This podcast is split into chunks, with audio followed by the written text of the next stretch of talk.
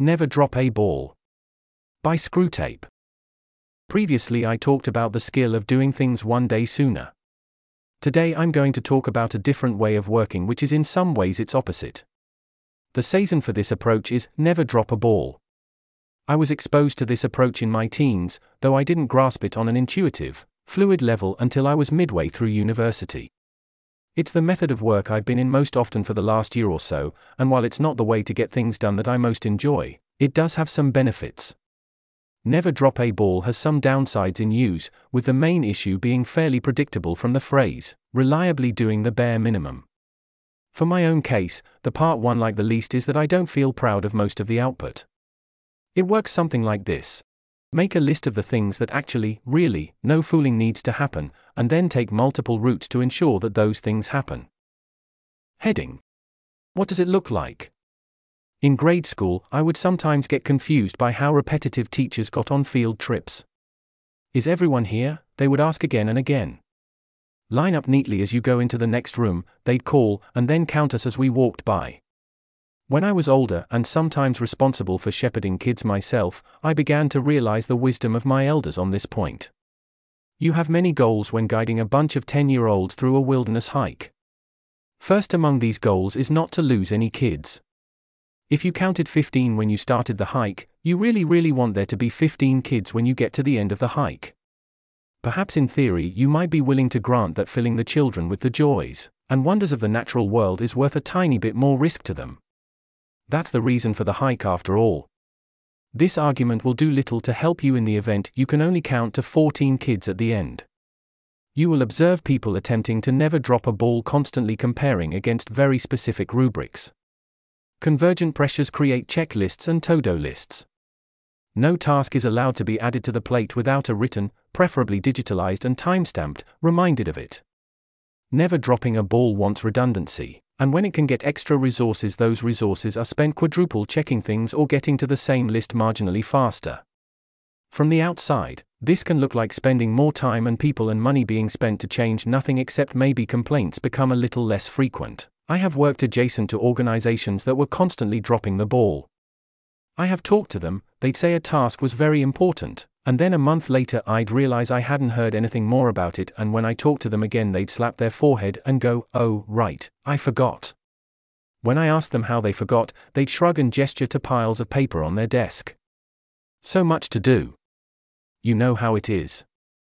When I asked if the task was in that stack of paper, I'd be told they weren't really sure, maybe it was. Surgical checklists reportedly save lives by reminding doctors to do things like wash their hands. Airplane pilots have checklists too, segmented by when to use each list, and the one for landing includes landing gear, down. I used to use a checklist when pushing software to production, and it included details changed slightly in case a former employer decides this would be a proprietary competitive advantage. Tests were run. Tests passed. Test results are for this build, not a previous build that worked before you changed things. Those checklists are the organizational scar tissue created from dropping the ball. Heading How do you do it? Above all, every single time a ball gets dropped, you write down what happened and you sit down and you come up with some way to stop it from happening again. First, make a list of every ball you have in the air. Clearly describe what outcome you want or, more frequently, don't want. I suggest that you should have an evocative one sentence or at most one paragraph core goal, even if you write a more detailed specification to describe the details. Never allow a ball to be added without an accompanying addition to the list, and never let a ball be removed from the list before triple checking that the ball is safely on the ground. Second, run through every ball in the air repeatedly and at a regular cadence. Touch each one regularly, such that you would know if it was starting to fall. If you have too many balls to check on each of them sufficiently frequently, you have too many balls. Put some down gently. Third, take responsibility, possibly heroic, for adding guardrails and defanging hazards. Every extra layer of protection must cut off some path by which a ball might reach a hazard. If hazards can be removed entirely, do so. It may be more useful to ditch the entire idea of responsibility and just think about what needs done to keep the balls in control. Fourth, keep alert for weird ways of solving the problem or signs that you are off target. It may be worth babbling and pruning, or actually thinking for five minutes, or actually trying. It may also be worth thinking about what you'd do with vastly more resources. This is especially true if you can't think of a single guardrail, or if you're adding guardrails but balls just keep getting dropped. Your guardrails must actually be blocking ways balls get dropped, even if they're attempts with expected value instead of uncertain value. Heading How can it go wrong? This list is not exhaustive, but it sure exhausted me. This list is largely compiled by observation of the guardrails of organizations I have been embedded in. You can carefully train and teach your team this lovely system which does not allow balls to fall, but the source of the balls, your customers or users, will not and cannot be taught. This cannot completely be managed by adding guidelines and guardrails at the point of entry for a ball, since there will somehow always be a place for things to trip and fall right before it gets to where you'd be able to pay proper attention to it. You can develop an antagonistic relationship with the source of the balls.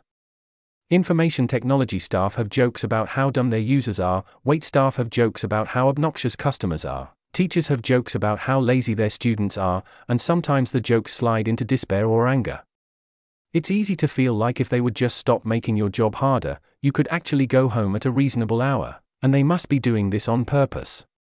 In some of the more extreme cases, someone succeeds in preventing certain genres of balls from reaching them, thereby meaning they don't have to deal with it and also making themselves less useful. You can fail to get rid of balls. All of your energy and effort can go into not allowing something to crash or fall, averting each disaster shortly before it would be too late. Speaking for 10 minutes with each of 50 of sources every day can be a good way to keep any of them from being completely neglected, but it's a terrible way to actually finish any of those projects. The terminal stage of this is a system so tied up in maintaining itself and stopping from falling behind that it has no slack to clear tasks or to improve its speed. You can finish things, but do so at the bare minimum.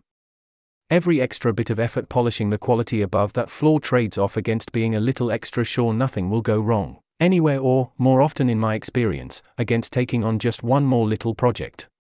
This doesn't mean that quality falls to an unacceptable level, but I have noticed the definition of unacceptable tends to have an uncomfortable tendency to slip ever downwards. You can become unintentionally even more important a pillar. See, once you're reliable, once you're an institution that doesn't drop things, other people can notice this and use you as an ad hoc support beam for their projects. This can be worth it, on an organizational level, but it's rarely what your system was designed for. In some orgs, this shifts budget in a way reminiscent of a Dilbert cartoon, but even without that particular failure mode, there's a kind of moral hazard in making sure other people's balls don't hit the ground. Heading Conclusion I wrote this half to praise an often unsung kind of work, and half in apology for when I'm working like this. It's harder than it looks, and the problem is that it often looks like it's not hard at all. What's actually happening isn't that a particular ball is hard to keep from falling. You could hold one or even two in your hand with no trouble. What's happening is that there's six or seven balls, and so what the end user sees is often the best that could be done on five minutes of thought, while standing ready to be interrupted at any moment. I'm not convinced this is a good way to work. Certainly it frustrates me. I often feel like I'm dashing about between a dozen things, where I can't properly concentrate on any of them.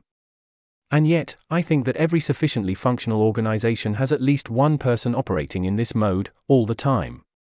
They are the exception handler, the catch all, a way for problems that aren't anyone's main job to get seen to. Whenever you have more problems to solve than you have people to solve them, someone is going to be dividing their attention. Many domains, by their nature, create setups where the number of balls in the air will outnumber the people supporting them.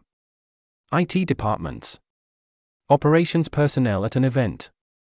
Wait staff at a restaurant. Scout leaders at a campground. It wouldn't make any sense to have one person on staff for each customer you're trying to serve. Therefore, you begin to juggle.